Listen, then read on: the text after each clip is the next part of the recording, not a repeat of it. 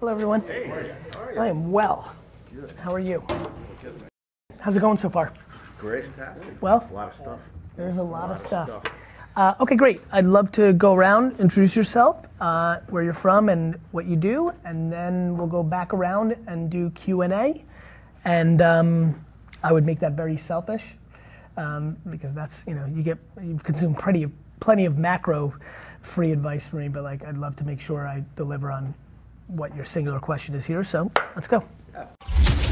This is the Gary V audio experience. Brian Bellamy from uh, Charlotte, North Carolina, head of the Refinery House, which is a small agency right now. Awesome. So, yeah, you see it. Awesome. Uh, my name is Stephen Jane, uh, Refinery House, Charlotte, North Carolina, paid media. Paid media. And I'm Taylor Bryant, uh, creative director at the Refinery House. Awesome. Mark, I know you. I know you. I know you. Okay, here we go. Okay, Go ahead. Your, it's, it's now your turn. I'm Carrie. Uh, we are the 1% group with Glenn, so life partner, business partner. Um, Very nice. From Melbourne, Australia. Very nice. We work with uh, health and fitness experts uh, to help them monetize on their brand. Uh, really niched health and fitness experts, postnatal, your bodybuilding guys, uh, powerlifting guys, all sorts of just real experts that can solve one problem. We, we help them generate leads, make sales, set up their delivery systems to scale, creating uh, creating a high-end experience for their, their customers and clients. Understood. Uh, Through a rev share with them model or through a No. fee model? At the moment, Fee model. fee. Yeah. Uh, Okay, understood. Awesome. Cool. So my name is Doc Williams. So I'm the founder of Brand Factory Inc. And basically, I'm a personal CTO. So I help solar entrepreneurs, small businesses, when they're struggling and trying to scale and they're frustrated. I go in and basically build their tech stacks or help them with automation for that one. Makes a lot of sense. Where are you based? Uh, DC. Awesome. Yeah, yeah, yeah. Very so, cool. Um, and then started with copywriting. So that's how it started with, um, you know, years ago, and then went from there. Interesting. Okay. Brian Neal, CEO of Blind Zebra Enterprises. I do sales training, sales coaching, keynote speaking, and podcasting. Uh, my side hustle is I'm an NFL ref. Is that true? That's true. I got you a present too. I'm fired up about it. I already. I want it already. You want the present? No, we'll save it for the end. do it later. You NFL ref. I'm an NFL ref. Yeah, it's yeah. You actually referee NFL games. I do. I think it's amazing. For five years. You've seen me. That's crazy. That's amazing. Right. It's awesome. How many games a year do you do? 22, 15 regular season, four uh, preseason. Hopefully. a. I'm so fired up. I cannot wait to be mad at a Fired up. call Let's that you go. make next year. You can ask me anything you want. Yeah, I know we have the cameras going. I got to stay. Listen, I, I already know the answers. It's human Yeah, beings. it You know, is. it's like it's amazing.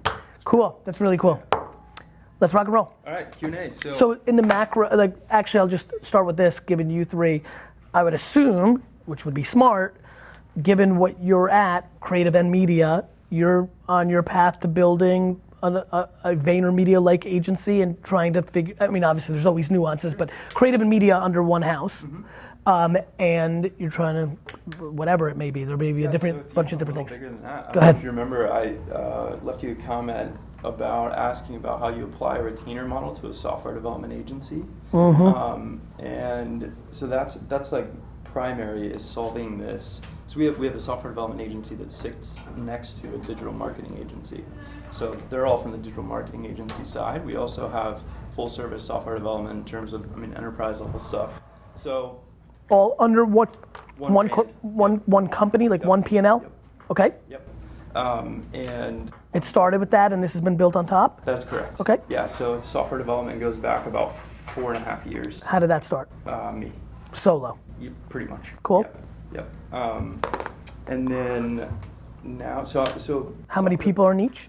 Uh, so almost, almost a bench of about seventy engineers on the right side with. Meaning none full time and all outsourced. When you say bench. So I invested in an agency in St. Louis so that we could share uh, an engineer bench.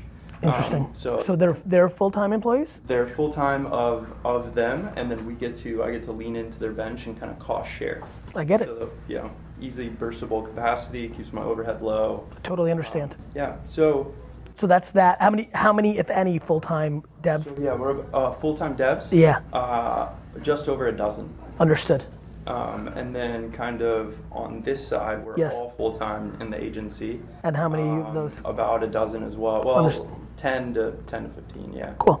Yeah. So um, on the software side, I'm curious if you've seen models work where um, you can have a retainer that's more than just support or maintenance, right? Because you've talked about breaking out the strategy uh, into its own component of how you bill a client. Or like, like the, the, the answer is you like- can, and uh, you've gone through some of these things. It's hard for it not to be support or maintenance because people have bought into the value of that. Right. You know, when I started VaynerMedia, this company started as community management only. That was the only thing we did. You know, Campbell's hired us, and oh, some of you are youngsters, but old Facebook, like if you left somebody on somebody's page, that was what was on the top of the wall. It was like MySpace, you know, like so. You know, people weren't like the amount of people that laughed me out of the room to make comments to like do community management and make content, which is the core foundation of like who I am and like what is probably considered best in class 2019 marketing on digital right now. Put out content on social networks and engage with the community for insights and right. Laughed out of the room for five thousand dollars a month. Laughed out of the room. With with a million followers on Twitter when I knew him, when built up wine library with like been on Conan with like the kid, the same kid that built from three to 60 million laughed. Why I'm telling you that is it's the answer. The answer is of course. If you deliver on what you're asking for in return, and I believe there are a lot of people emerging potentially in the mid market that can afford to pay a strategy around tech, infrastructure. St- I think both of you can easily convince a human and say, hey, Gary, you have wine library. Let's go back to my dad's own store and say, you're wasting money on legacy tech and bad infrastructural decisions by just paying me $3,000 a month where I will both be in the bat phone business. So before you decide if it's MailChimp or Cloud this or Google, like, or a new POS, if you're just, I'm bat.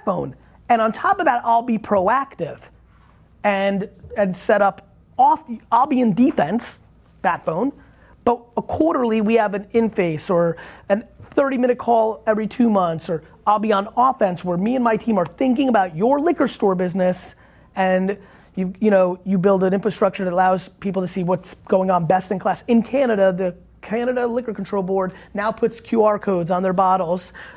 I do believe that there's a sector that would pay for thinking. Okay. Because the, the way you always get people to understand it is the money saved. One of the ways I started breaking through to community management was saying, How much do you spend on call centers? Oh, millions. I'm like, They blow and they do nothing. Community management, when somebody goes on your Campbell's page and says your soup stinks, that's also could be a call center. And we're only 60,000 per year. And I'm going to pay, got it? So it's the angle. Yeah, so it's like the product or the story that you present to them. I gave it to you. I think that's the truth. I mean, I'm sure there's others, but I gave you the one that, like, what, like, I'm always reverse engineer from the consumer. What would, tri- I would say, what would trick me? And trick in a good way. What would, what would get me thinking, like, hmm. And, you know, one thing you could do is, like, in the way, if you go prospecting, it's like, do you spend $50,000 years on technology? Technology is your email service, your ser- like, you, you throw a lot in there. And all of a sudden, like, my, my dad's company, Wine Library, right now, is incapable of making smart tech decisions. Ah, That's not true. I forgot. We have John Kane. We are, but but but but a lot aren't. And more importantly, bless you. And John would know what to do with that too. So look, people don't like to pay for thinking. They don't like it. Strategy is mm. But Just done it on the marketing side, and it's gone great. Because there's an output along with it. Yeah. Strategy baked into videos, cool. Strategy just for the sake of strategy, not cool. Right. Got it? Yeah. Notice how I made you put something tangible in there. I'm going to give you a 30 minute call every night, you know? So people want some, you know, something. I- I'll, I'll be honest with you, one of the ways to do it is to do an annual conference. Interesting. Yeah, one of the things we're about to do at Vayner Sports, just to give you a preview, you'll see me promoting it in six months. I got to get it past AJ, but I think I got it. Uh, we have a lot of people that are doing brand deals with our players, but so much of it has to do with me, and they're trying to like, we're, and I'm like, look, why don't we just, if they do brand deals with our partners, like with our players, why don't we do a thing every year, like the Saturday, you know, the Saturday before the Super Bowl in whatever town it is, and they get access to that one day full of it. They'll, money to spend time with me, and this is an hour. Like, Piloted in Atlanta this year a little bit. you know, what we did in Atlanta is exactly how I'm thinking about it. Atlanta, that was the cool party, and I'll do that again. In Miami, we'll have 2 Chainz, and we'll have, you know, we'll kill it, and it'll be culture. That's Saturday night. Friday will be the business conference for the people that sign $50,000 deal or more with Vayner Sports people, and what those businesses are going to do and be like, I don't give a who Vayner Sports gives to what players my money for my cheese puffs. I just want to be with Gary for that day on Friday. I would pay 50. Got it? That's how you have to think. Reverse engineer them. Mm-hmm. Makes sense. Okay. Um, and then kind of the reason why we came, or I brought them, is we're a really young marketing agency. Yes. Really young. January 1 of this year. Amazing. Congrats. Thanks. Um, so it's more of starting well for us. Yeah. Versus coming to you in two years going, I wasted a quarter million dollars on this and hundred thousand dollars on that. That's right. That's exactly right. You can go back to where you were, if you even were ever in between ten and twenty full timers We like were. boutique. Yeah, we were. And uh, I started my company in a conference room of another company.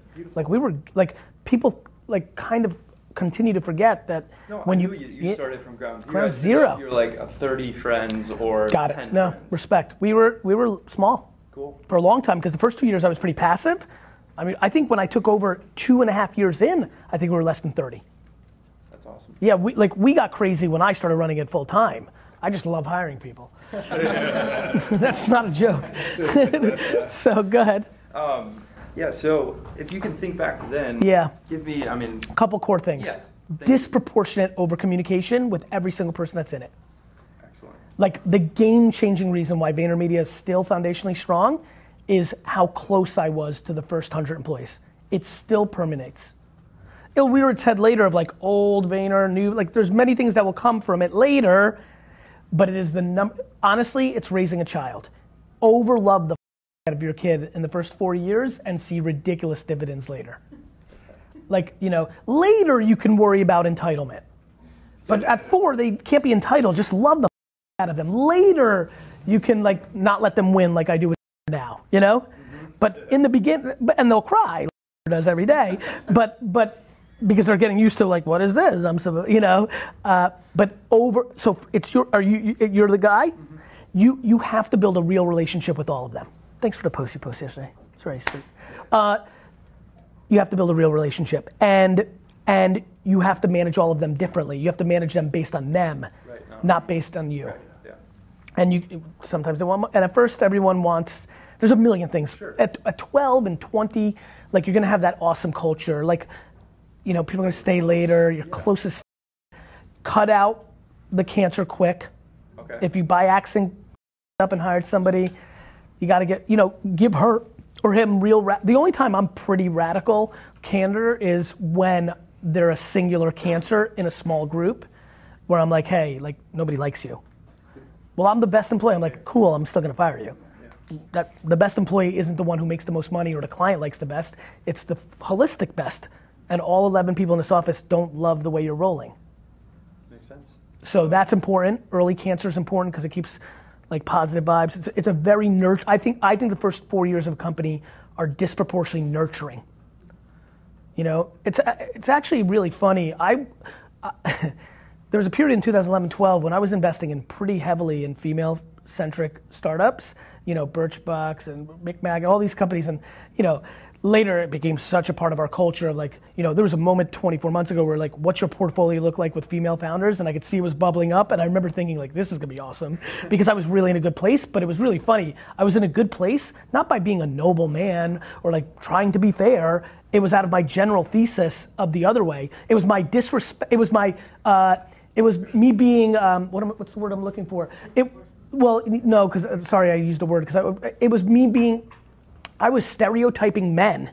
Even though I'm a nurturing dude, I was stereotyping men for not being. I was being very, very basic. Women are, you know. But I actually believe it. I believe uh, that over nurturing emotionally a business in the first three to four years is remarkably underrated. All feelings, all kumbaya. I mean, you got to pay the bills. You got to get through.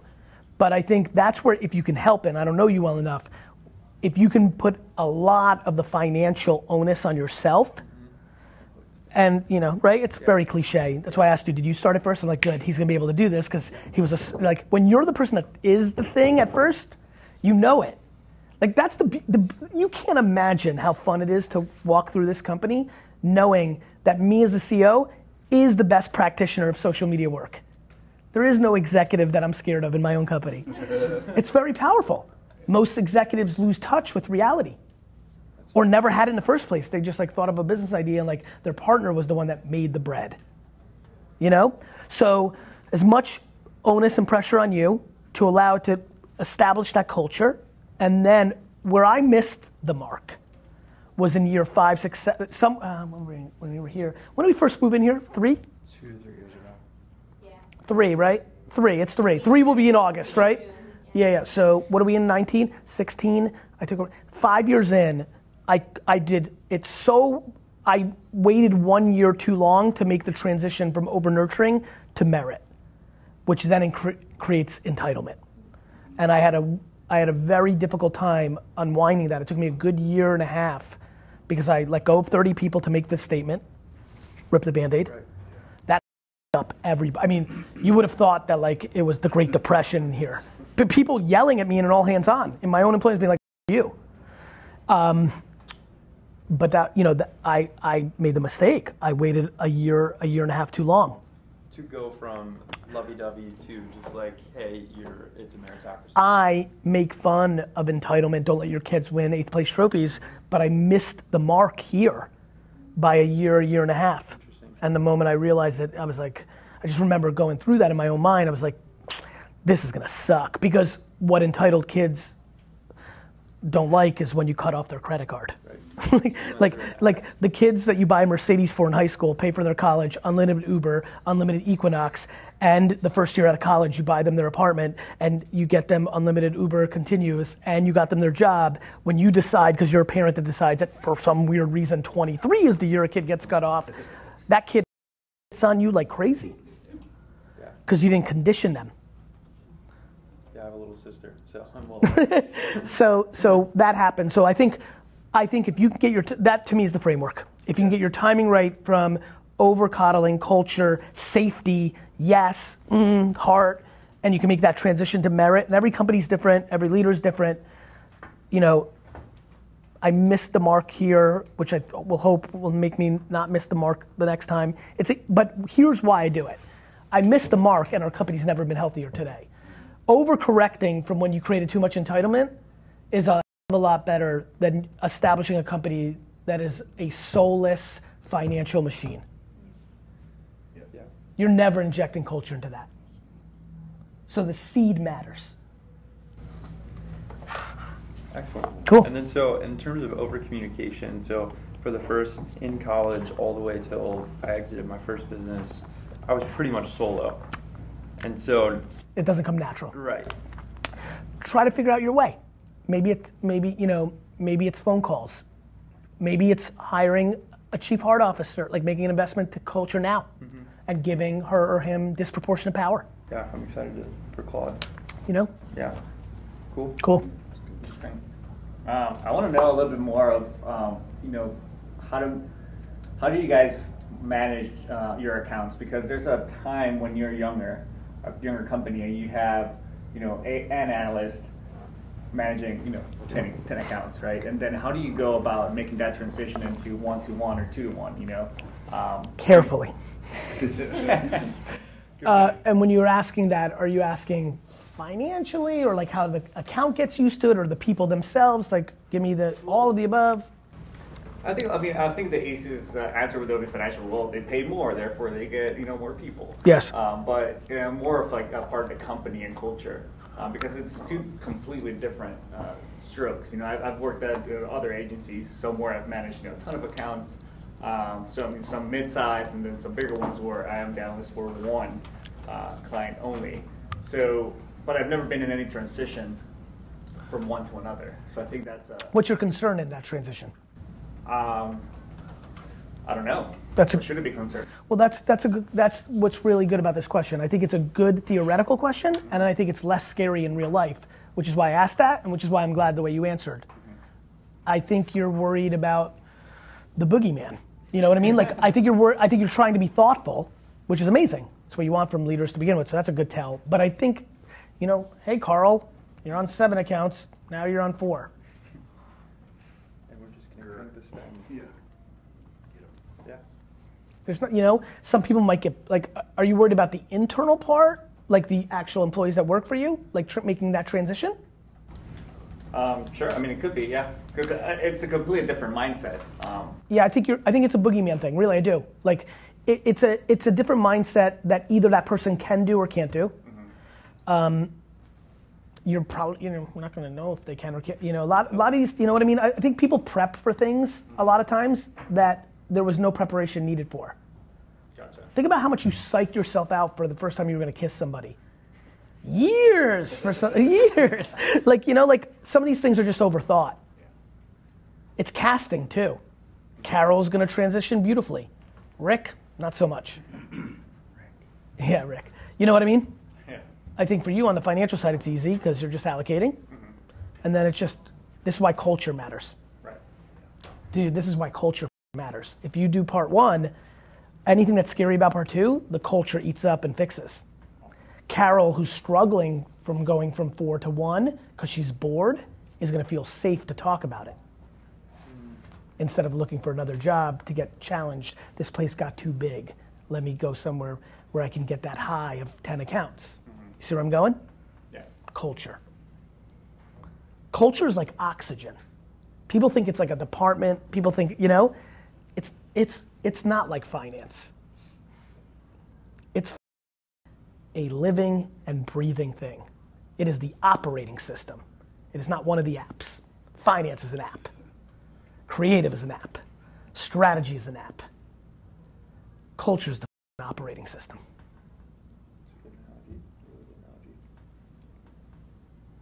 It's probably the proudest thing I'm up to. It's one of the most proud. I'm so proud that what I'm putting into the business ecosystem around this subject matter. Because I'm an alpha guy. It's not like, you know, I'm not like, you know, an 88 year old grandma saying culture mat, you know, like I'm alpha, but this is real. And I'm glad that it's like starting to pick up a little momentum. It's going to really pay out. So that's what I think. I think Please. the reason I was asking that, Please.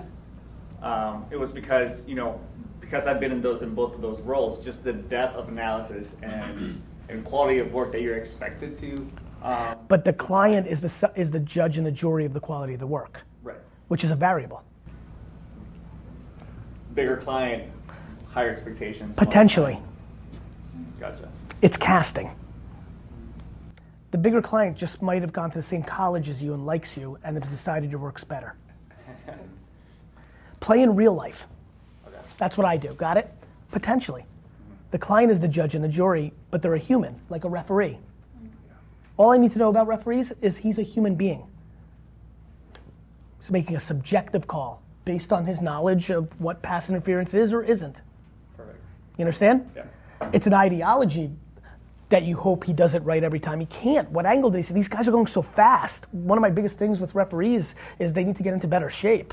Like, Obviously. no, but you know, I'm obviously I'm making a fun joke, but like it's hard out there. I, I've so, I mean, I'm very weird with refs. I barely ever get upset with with referees because I'm like, it's hard. you know how fast these are.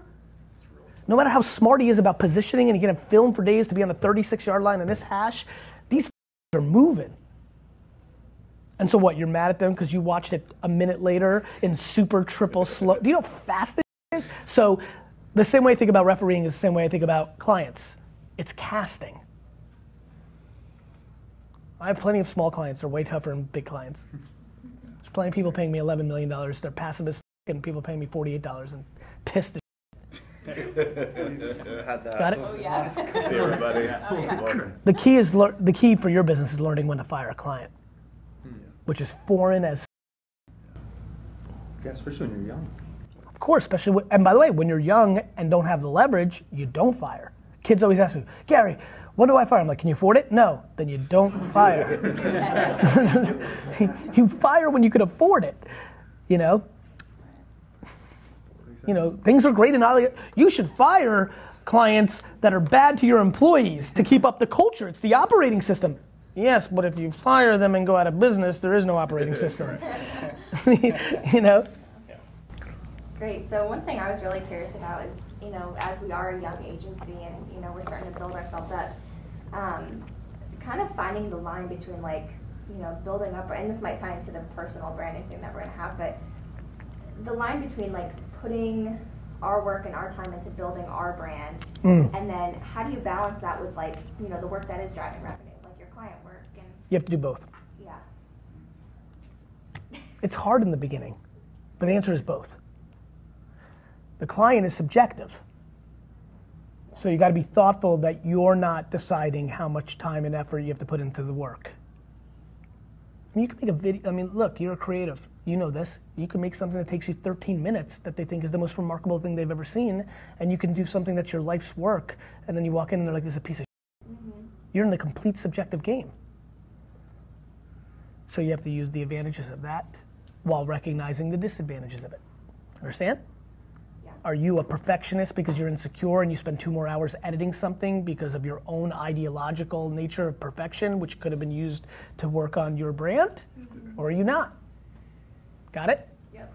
You know, a lot of creatives don't like to hear speed and output and quantity matters. And I'm sure it's a friction on my own team. I'm looking at D. Like, it's, you know, like when people, because, D what, four months now, three, five? Like, when you first come in, it's like, look, like, I have a, lo- I'm so respectful of, I, I think creative is the variable of success. So it's really funny because I don't look the part of like the champion of creative, right? But it really is what I believe, and it's and it's what I am. I also equally believe in output and speed. There's such a practical part to me. It's no different than what I just said. It's, I'm saying the same things over and over, both. Like if you break everything down, it's both. It's always both. The answer is both. it's why we have a problem in this country. People think it's left or right. The answer is both. Every, for, I can't believe how much our, our country now believes it's one or the other. It's nuances of both. The good nuances. It's just hard to, you know, uh, for one. So anyway, so the answer is both. Okay. so when it comes to like, I mean, If you're not building brand, you're not creating funnels that give you new business in a way that's passive. Mm-hmm. If you're not delivering on the quality work, you're not retaining. It's like eating in the old days. You have to hunt and farm. Mm-hmm. The answer is both. So like, what does that mean? More hours or hire more people? Like if you know, it's not super complicated. Mm-hmm. Or the one that, because those are tough, both being efficient with your actual time. When people come in here, do you know how many of my employees are like, I need somebody on this account. I'm like, I'm not giving you somebody on that account. And they're mad. They're like, you trying to burn me out. I'm like, no, you're on Reddit for an hour a day.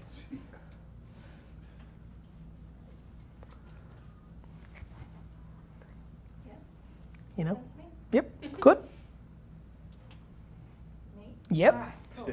Um, he's gonna ask you the big question. Okay. so- ask the even bigger question. Um, I have two questions Yes. for you. Um, one is business advice, and the other one is selfishly some life advice. Let's go. Um, so, the first one being our business has been built in the past three years on you, Makes- and very successfully. We've reached three million dollars turnover, and what I feel from my observation, where the brand is, is it's very personally branded, and we discuss this all the time about at some point VaynerMedia was Gary, and how do we remove him? 98% of the people that work here still think that's our biggest problem. Hmm. Right, right. So let's talk about that for a couple. The reason I answered you that way 98% of the people here feel that th- I'm too far ahead. If they even the, most people don't care about it, but like the people that are trying to help this company, like my direct reports and like most of the feedback. Eh, we had a new head of com. We were hiring a new head of comms. I interviewed a lot of people. It was the number one thing they wanted to talk about. Gary's so excited if I get this opportunity. I'm so excited to like you know build up the brand of Vayner. So it's not just now. There's things that come along with that. You know, if he hates it too much or loves it too much, both are a problem. Mm-hmm. So, got it? So I don't know. Like the, the answer is you're fine in theory, more than you can imagine. But we're at the vulnerability of him as a human. and, and if he hates it too much, it's stressful. He doesn't want somebody to take a selfie, or like clients call him instead of the people you build around. Yeah. Or if he likes it too much and he becomes a caricature of himself and he gets high in his own supply. I get real high. Right. So that that's the answer to that question. Yeah. So what to we're that. trying to do mm. mistakenly is we think it's a logical problem that we need to resolve as he's the bottleneck of the company. But in actual fact, it's an emotional problem where if he's not emotional about it, he is who he is. And the 1% is the Well, 1%. Because I'm, I'm the brand, people want me, people want my strategy, oversight. Did, did, did Lynn approve this? So that's where you're making an operational mistake. Yeah. So one thing I did not make an operational mistake about is nobody gets me. Mm. And never was it promised. Now, if you, you know, if Pepsi comes along and says, well, we'd like you for these three, like we want you for, like, it's all negotiable, but it was never in play, Right. And you make that clear from the beginning so I don't become the bottleneck the end. and they don't get pissed. Right, they made a decision. I told them right to their face, you do not get me. I do not work on any account. I'm not here. I'm in the bat phone business. Better be bat phone. Like the Joker's choking someone. not there's a puddle in the street, Batman. You know what I mean? I'm in the Batman business, but um, I was. Where did this come from? where does this come from? Oh man. But it's but it's like it, I like communicating in that way because it makes it obvious. You know, like even though it's funny and ridiculous, it's very clear of what I'm telling you. You want to call me because your business is in real trouble, or like you're super upset with the people managing your business. Like we can have that combo, but I'm not going to review that tweet. Okay. So, Expectations up front, which takes humility Yeah. from the person. Yeah. The, the thing that most people are unable to see about me until they really get closer is the humility part that comes along with the confidence. You know? takes humility of the personal brand. Um, so my second question, um, less of a question, but I want to hear your thoughts. Please. I just want to tell you about this, and I highly respect everyone who goes and Ask Gary Vee and is vulnerable enough to talk about themselves and their position because I'm feeling very nervous. Go ahead. Um, I want to kind of set the tone with the end in mind. Please. We are super happy living with my parents. They're the best people in the world, and it took us a long time to get there. We took you. But here's here's what happened. Wow. Um, That makes me super one, happy. He used he used we were getting serious in our relationships, Mhm. um, and we decided to buy a house. Okay? And we talk a lot about the unconventional um, success metric. Of Yep. What you- you do a mortgage and Yep. yourself to death. Yep. Died. I'm telling you. I mean it. I mean it. Indian culture, Russian culture, uh, it's the same. Obviously, there's a couple that outlie, but like stuff to prove you won is how humans are wired. Yeah. Go ahead. Um, so we bought a house. Yep. Um, we, uh, if you see our stock account, I'm going to refer back to data. That was the time when the first growth happened in the company because there was a lot of pressure and there was a deadline. Interesting. I grew under pressure. So I understand. Hmm. Cool. So Maybe. the problem with this house Maybe. was But you need to we talk didn't about that. and so one day when we had to park on the street, we parked a little bit further down, and two houses down, it's a massive mansion. This is about nine months later.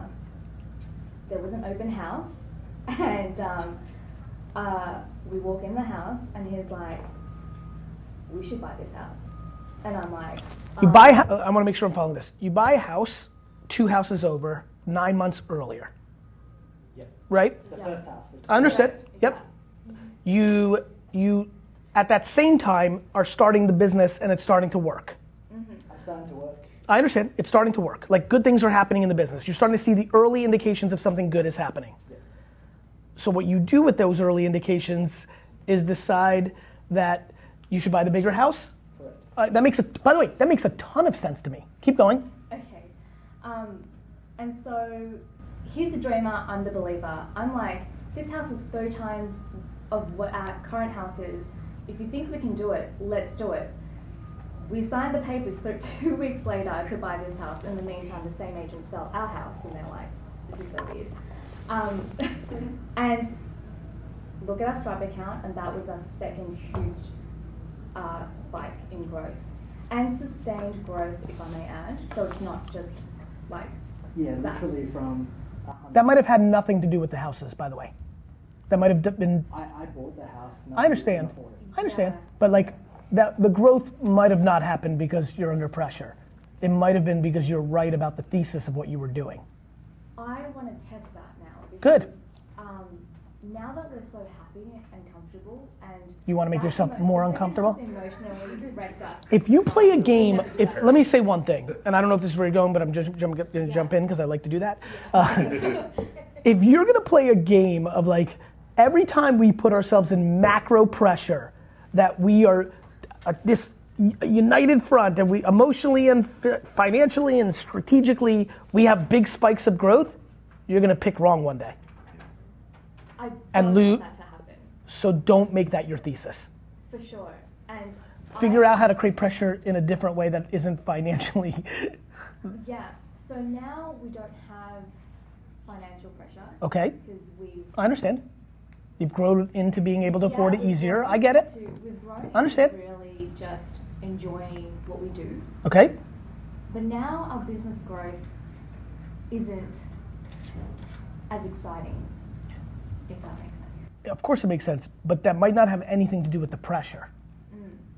I'm worried that you're strapping it to something that might have been serendipitous, not the engine of. Mm-hmm. It, it may also not be as exciting because the maturity of what you're doing is now doing much of the same, whereas before it was learning and finding new ang- and doing. There may be a lot of reasons that it's not as exciting, unless you're just masochist of financial like and i'm not joking maybe i can't you know i don't know you well enough but like it's highly unlikely that like that's the case but wait a minute you live with your parents. They you moved them into your house you mean We moved back with them, and so you sold that big house we still have it. It's, it's what still we've done is we've turned it into a business retreat. Yeah, so it's we've worked started out really business. perfectly. I for see. us. Um, that's cool We run against the. i understand Yeah, so that's really exciting um, on, on that end. Maybe that's a really great segue. maybe ma- there's also another thing and I'll, I'll let him segue but another thing for you to debate maybe you should start a new business that's what i do Yeah. i just keep starting new businesses well, and some will fail and some won't yeah. But in the net, I don't give a because I'm happy. Mm. Starting a new business for me makes me happy. It's makes me happy. I'm not really worried about if, like I love when everybody you know everybody around my, my, straight men and women are like no no no I'm like I want to be happy. Yeah. Like you can quit Vayner and start your own company if you want to be safe.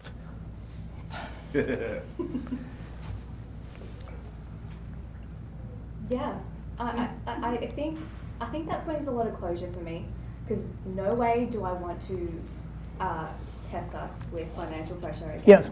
I just I just knew that wasn't the right way. You can pressure yourself Yeah. and challenge yourself without it being the financial part. It can be the intellectual part. Like one of the reasons I love to start businesses is to see how right I am about something.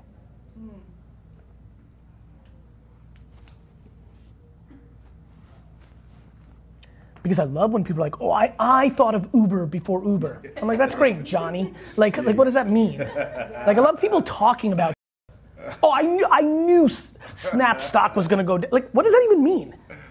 I'm in the business of putting my mouth, my money where my mouth is. Maybe that's what you're looking for. Yeah. Do you know what I mean? There are two takeaways from that, which is one, and I know Brian's going to go into Or B. Mm. Just because you like concentrating and being, that's amazing. That's phenomenal. I think it's a great thesis. I think it's an incredible thesis that you should focus on something and see it home. How about the fact that I got D's and F's for that same macro rationale? Or you could be me, which is you love throwing up 47 plates and you're comfortable if 16 collapse because you like 31 plates more than one. Yeah. And I love the, the takeaway of challenging us intellectually. 100%. Yeah, because at the moment it's always been financial. That's right. That's where that. Uh, you, uh, honestly, you just made me so happy. If if you can get into legacy, curiosity, process over bank account, I don't think I've ever really known how much money I have ever. I have no clue right now. Yeah. Enough to be dangerous to make sure it's enough to not be dead, but like when your process is the game, you're in a much better place. Thank you. You're welcome. I'll. Um, so we work with uh, niched health and fitness. I heard. Uh, the big thing that I teach them and we teach them as a company is to build tribes, to build a thousand raving fans around that one key area of expertise. I understand. Uh, Because the monetization against that versus 100,000 that don't give a f- means nothing. Correct. And so, as I go deeper, I'm starting to realize they they can't monetize coaching because very few people pay for high-end coaching. Like you said before, people pay for tangibility. Uh, people don't pay for improvement. Yeah, and and the and oftentimes, like where it really becomes an interesting debate for a lot of people, depending on how they're wired. For example, I can get a lot of money for coaching. I don't want to.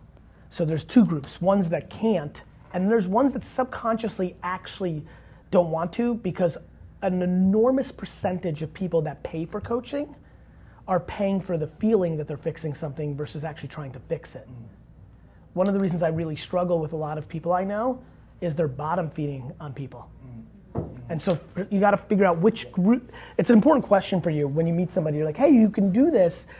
It's either that they can't fill the pipe with valuable enough content, or actually they'd be more like me, which is interesting, which is they just don't feel good about it. It's an important part. Yeah.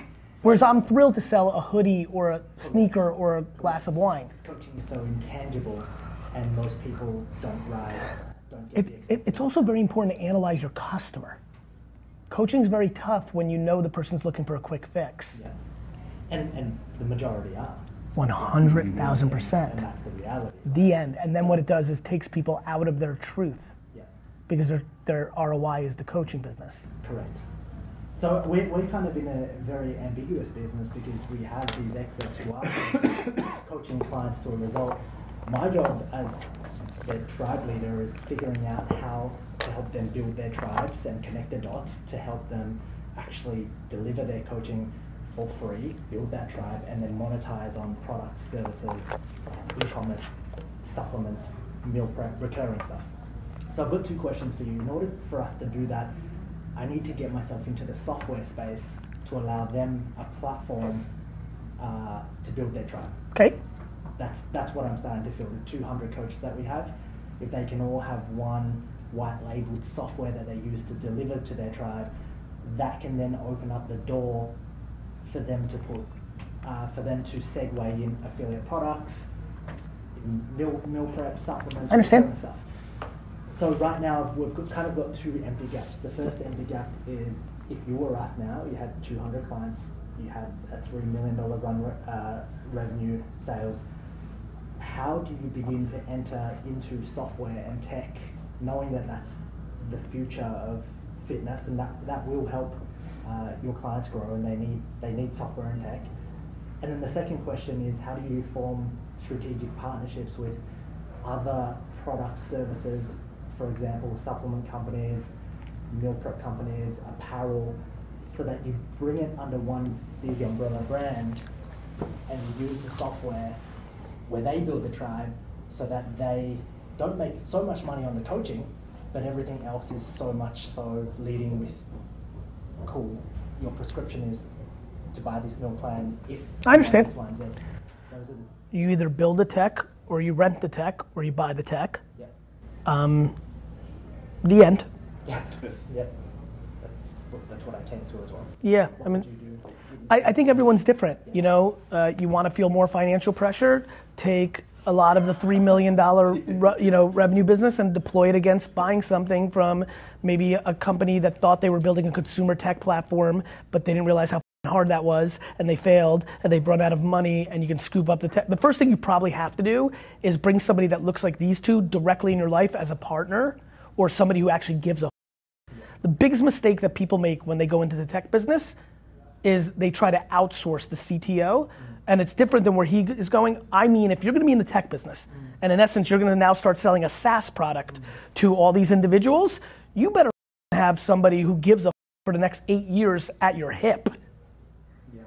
And a lot of times it's an entrepreneur who knows nothing about it and they think they're gonna be clever and have somebody build this SaaS product in Poland. And then what happens when there's an update? And what happens when something breaks? Like they this up all the time. What I would do, I'd probably probably give up five percent of the company and hire a CTO and have her or him build it or or analyze the situation and say, actually we don't need to build it. These three series of products in the marketplace, we added one layer on top of it, we use their APIs and we've got a product.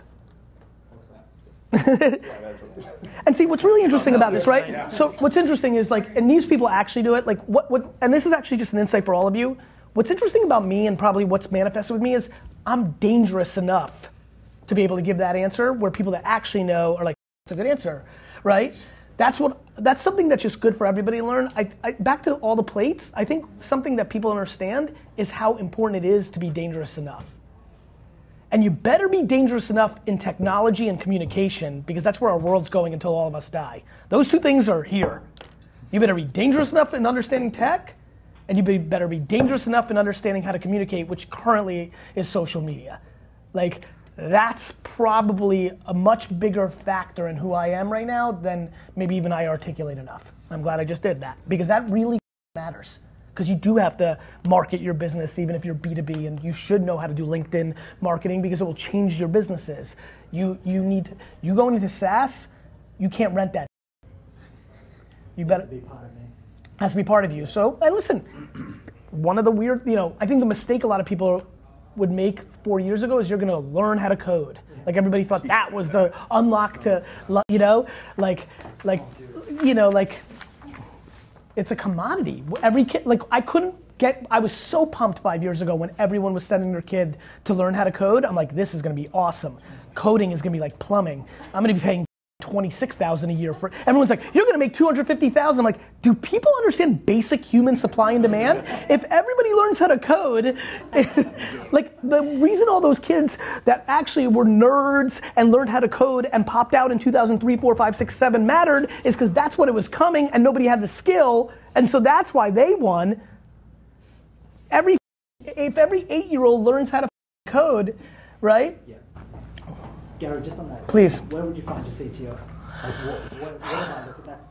You know, look, bro. Honestly, you. This is why I love this. Like, you should talk to these two. They probably know people. Like, there's a lot of ways to go about this. Uh, you know, you can just you can either talk to people that Mark also like. You could these people probably know. I mean, you're in Australia. They may not know. Like, there's things to talk about here. You can decide to go remote. You could be like me and you want all the gushbook here. Like, whatever you do, but it's not as hard as you think. You know, like one thing that I've always liked to do in the beginning is you look at in the world that you like and you literally do four hours of Google to find people that built it. You find out it's an agency that built it here, and then you reach out and you look on the agency site and you literally see head of product and you're Karen Thompson, and inevitably her Twitter is linked to it, and you just DM her and say, Karen Thompson, your app that you built for Honeybee was really rad and a great product. Like, I'm looking to hire a CTO, and she's like, as a matter of fact, our head of you know, development over here just said to me yesterday that I'm on a new job. Like, I mean, like, you work. Yeah, awesome. On, on to the second question. Uh, the strategic partnerships with the consumer product companies. You reach out to them. Yeah. Every one of them is interested. Okay. Like, you email info at. Would you start your own consumer? Would you start your own brand? Like, like Depends on what you think. Depends on what you think you're good at. Yeah. You know, if you think you're good at the toll booth business, you build a toll booth. If you think you're good at the highway business, you build a highway. That's what the two things are. That's what the two things are. If you want to sit in the middle and somebody's building a meal plan and you're sitting in the middle and there's influencers and you sit in the middle and you arbitrage, that's what you do.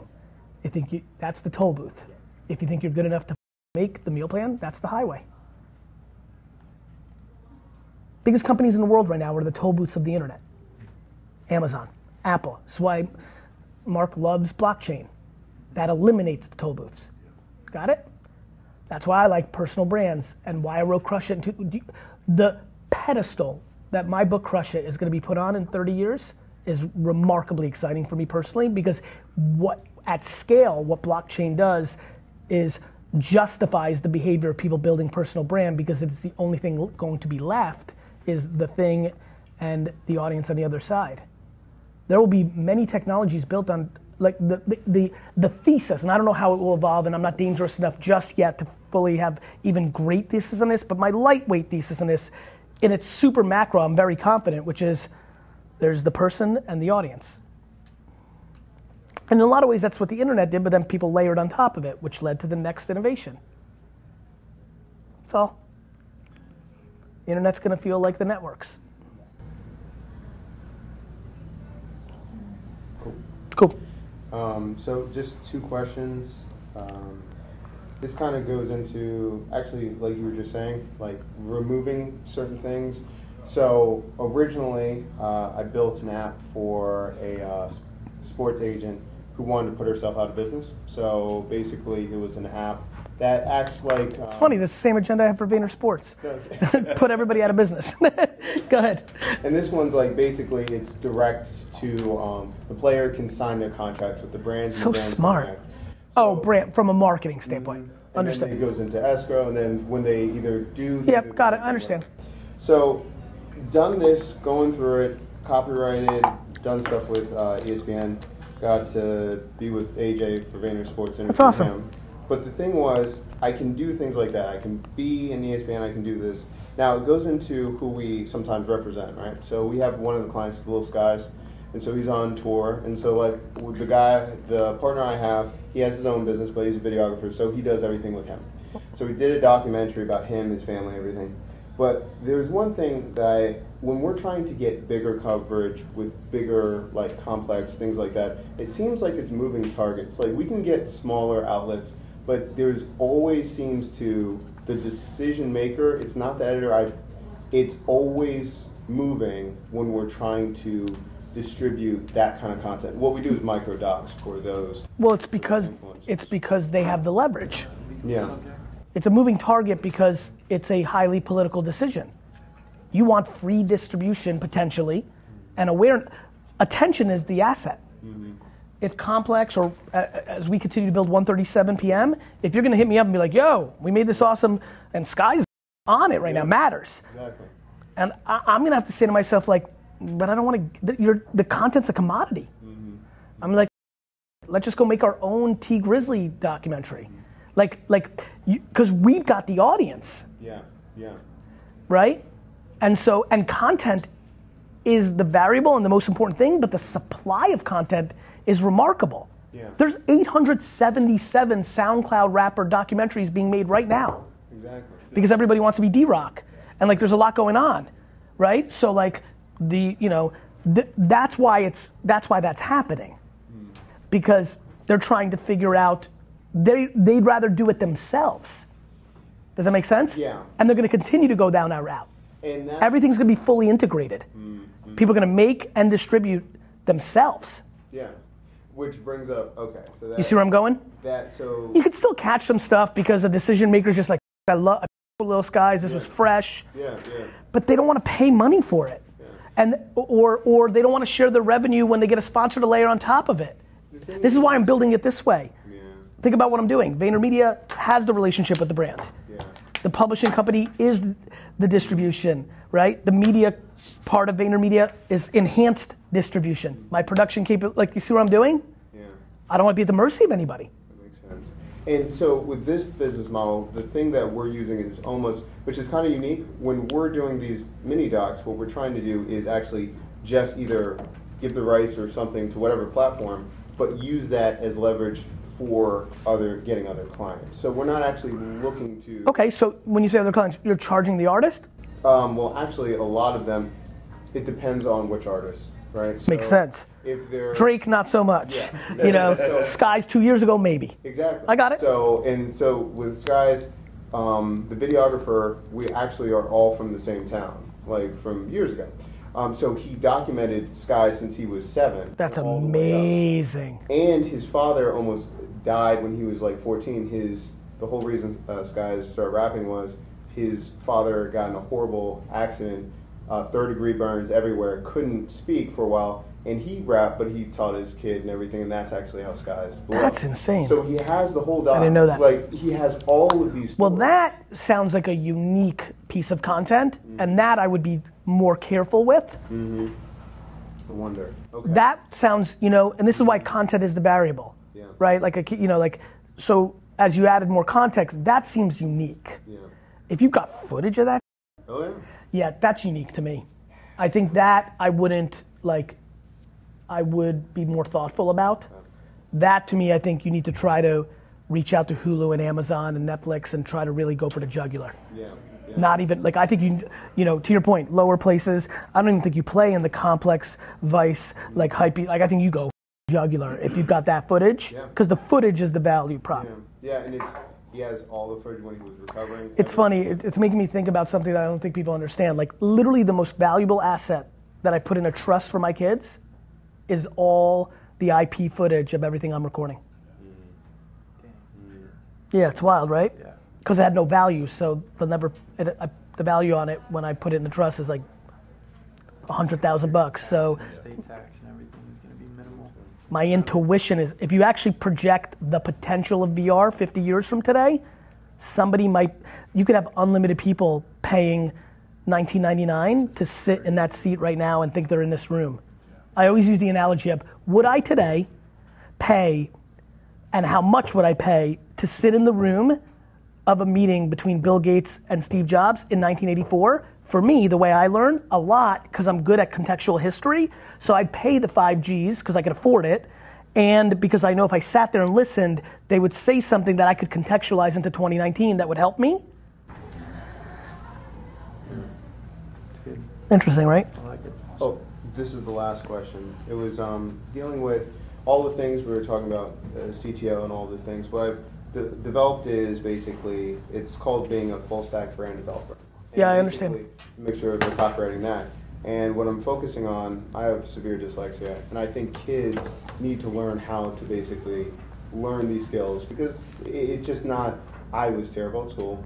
You can. It just doesn't work the same way with that. So I'm I'm I'm basically putting this together as a program, and I don't know A curriculum? Yeah, and I don't know if it's should it be feasible where I should even care about a revenue stream or do that, or just worry about the program and try to teach it as to as many kids as possible. Well, that's a personal question, right? Like, I think that, look, all of us have different levels of what they want to do selfishly and what you want to do selflessly, right? And so I never judge that. I think that's circumstantial, right? Mm-hmm. I chose the route, you know, maybe because I had options, because I knew how to build businesses otherwise, to not monetize my audience. Mm-hmm. But I don't judge that.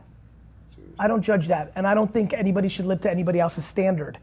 Uh, maybe you start charging at first, it hits pay dirt, you did well, and you're like, I've done well now, and this clearly is working. Let me make it free for everybody in the world. Maybe you start it, maybe you go more my route. You make it free, that builds up equity in itself, and it lets you monetize in other places where you get to speak for. Like, there's a lot of ways to do this, and I don't think there's a right way, there's only a right way for you.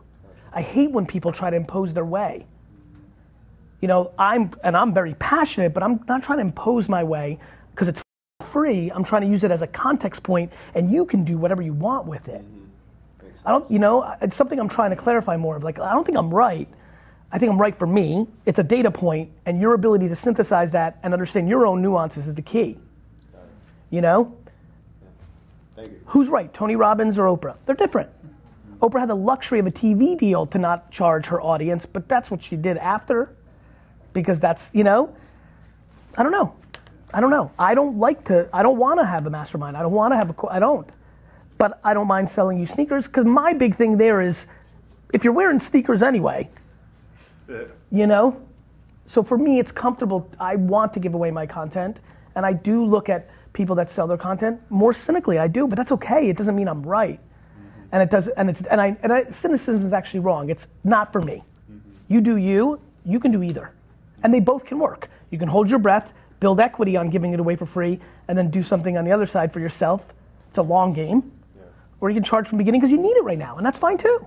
Mm-hmm. And Just too much judgment in the system right now on one or the other. You know, just that's we've gone on full judgment tilt. Do whatever you want to do.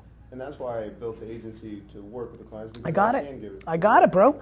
I wanted to buy brands one day when the economy collapsed. That's why I built an agency. Like I shouldn't be in client services, but I have a strategy. The economy has decided not to collapse. So it's just still sitting here, but you know, like, you know, but yeah, now the machine is like way greater. Now I can really swallow Reebok, let alone, you know. So it, you know, in some ways, what I perceived is like, why won't this thing clap? Well, my own thesis on myself, right? The longer it's gone, the more leverage I have. I used to think that I was going to fold Vayner and take 20% of the team and work on Aquafina. Now I won't have to do that. Now, now somebody else is going to run Vayner, you know? Yeah. Yeah, so uh, I'm, I'm having a, what I'm calling it maybe an identity deal uh, problem. So I've got uh, my company's Blind Zebra. That, you get that, right? Yes, I get it. Thank you. Uh, and I do, I'm doing sales training, sales coaching for myself in Indy for 22 years. I've intentionally wanted to be an independent, just me, sh- single shingle, lifestyle biz, shut it down I'm done. Good for you. Two years ago, I'm like, you know what, there's no reason not to scale this. Good for you too. So By the way, I love that story. I think that's one thing that I wish more people understood. Yeah. You can change your mind. Yeah, and especially I'm the only guy on the table with readers, I think. So I get it. The old guys, so I get it. Um, so I, I've got here are the here are the brands, and I want to get your opinion on. Okay, if I handed them to you, where, what's the first two Go or three ahead. things you think about? Sales training, sales coaching, keynote speaking. Um, I am. My wife and I are flying to uh, San Francisco to launch a wine biz. I have business ADD.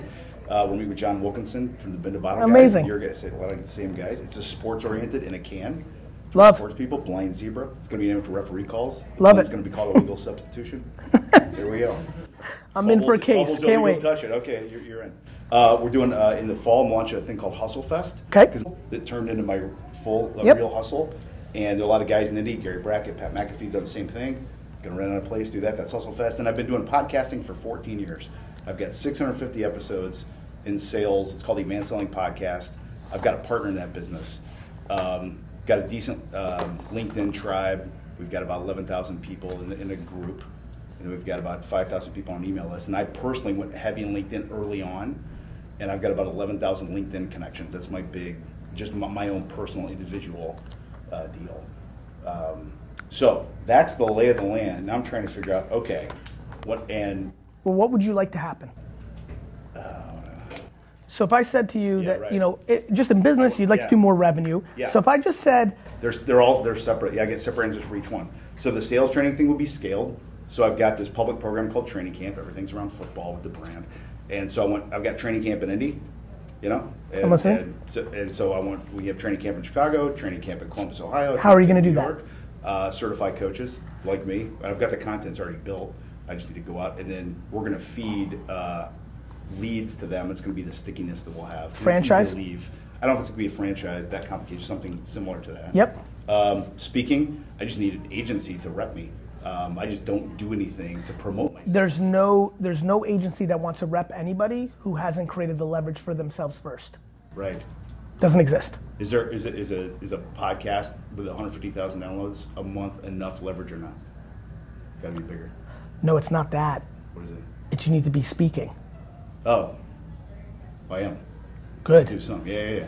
Um, do more Yeah, yeah. and right. film the shit out of it and put it out. Yeah. Got it? Yep. Yep. Uh, the wine business is a distribution business. Um, we've got, I think, 80 colleges that are opening up uh, alcohol sales. You got NFL, NHL, uh, Major League Baseball, and you go to a tailgate, or you know, there's no there's no want sport specific wine, and it's in a can, so it's single use. And it, uh, our NFL fan is tur flipping to female more than male. You know how political that's going to be to get distribution, right? Uh, yeah. It's really political. It's really You know the three tier system, right? Yeah, I've got. Uh, I came from Procter and Gamble on the sales side. Yep. So I understand that side of it. The I'm only difference is side. it's it's actually completely different than Yeah, yeah. than CPG from the standpoint of the distributor has the leverage, not the creator of the product. Yeah. Because of the prohibition laws in place. So for you to for the San Francisco Giants to serve it at their, you know, you know, Young's Market or Southern, like, the, there's, it's an extremely difficult business. Yes. I just want to make sure you're going in eyes wide open and not Yeah. make too much the first year. Yeah, that's, that's good. Uh, John said the same thing. Good. yeah, it's good. Um, and this Hustle Fest is a brandable thing too. Uh, to, It's a conference. Yeah, yeah, it's a conference. Look, I mean, it's all this. Listen, you obviously, I mean, you can imagine based on what you just said how native this question is for me. Yeah. You know, I'm going to give advice that I think that I live, which is you need to build up as much personal brand equity as possible to then funnel into these energies. I believe the way to do that is to invest in your personal brand. That means produce content and spend media to amplify it. The biggest mistake people are making right now is they're relying on organic, on their personal brand, because that feels like the right thing to do. There, there's almost like this badge of honor of like they get their traffic from organic. It's actually the reverse. It's a super non-strategical move to not amplify media when media is underpriced.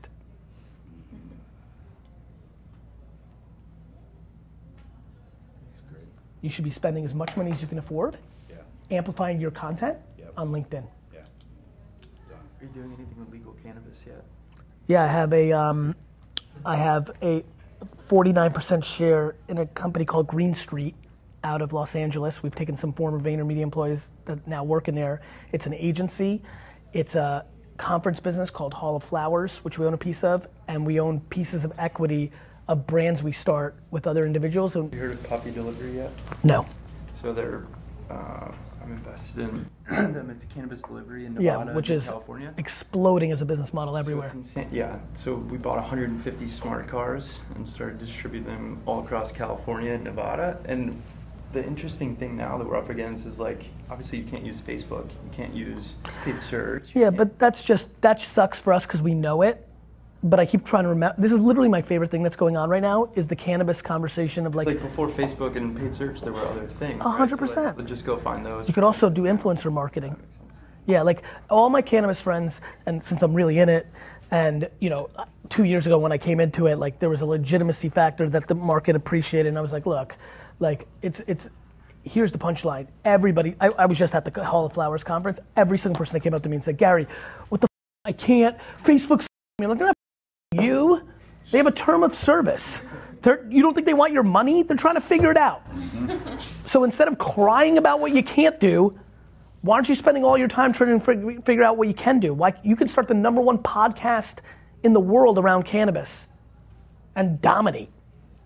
This is going to be great for cannabis businesses because the drug of the current unbelievable success of being sucked into an Instagram, Facebook world is something they're not going to get high on, which is going to allow them to innovate and create something they own instead of renting. intended. One more culture question for you, if you don't mind. Um, so I'm as addicted to starting new businesses. They'll tell you Yes. that as well. So how do you make your current team feel like you're not going to abandon them, or is it By like not abandoning them. Well, yeah, but like obviously, but like, and I mean they know my Yeah, just- personality by now, but it's like, haha, haha, wait, less Look, time of yours. 100% what worked for me is I would say things over and over. They mainly didn't believe it. And then over time, as things happened, they believed it more. And that's how you build a reputation. Yeah, makes sense. Cool. You know? It's, it's funny how basic it is. But what are you to do? Like, hypnotize them? Like, like, you know, No, like, like a, a factor. No, no, but I'm- I'm like, making but- people around you, or like you know. no, because it's still not you. Right. right? How do you make sure they know that you're not going to abandon them? That doesn't come in the form of hiring me. Hey, I'm here. I'm, you know, like that. That, that makes it seem like they, you're going to abandon them. you know, like here's Carl. He's really important now. They're like, this is the thing. You know, I've gone the other way. I've gotten more in. Uh, you know, I'm like literally like I even eliminated the COO role at Vayner. Uh, I'm the COO. That really gets you to believe it when the CEO's operational. You know. Both offices. and uh, an interview with CNN. Okay. Quick photos? Yeah, let's do quick selfies first. Oh, thank you, brother. Oh, this is amazing, bro. Game worn. Game worn. Dude, this is amazing. Unworn hat. How's that? You can take Awesome. Yeah. I will. I will. Thank you, brother. Thank you guys so much for listening to the podcast. The podcast has been exploding. So many of you are new. It means the world to me. Thank you so much. And please, please, please, you know, if I bring you any value, it would just mean the world to me if you passed it on. Like screen shooting your screen right now and posting it on Instagram stories or on a tweet or on LinkedIn. I'm just so desperate for the explosion of the podcast because I bring it brings so much value and and if you can do anything, so many of you, like literally 10,000 DMs and emails a week, what can I do for you? I'm not looking for anything. You don't need to buy the sneakers. You don't need to buy the, the, the books. You don't need to do anything. But passing on my content just means the world to me. So please do if you think it's worth it.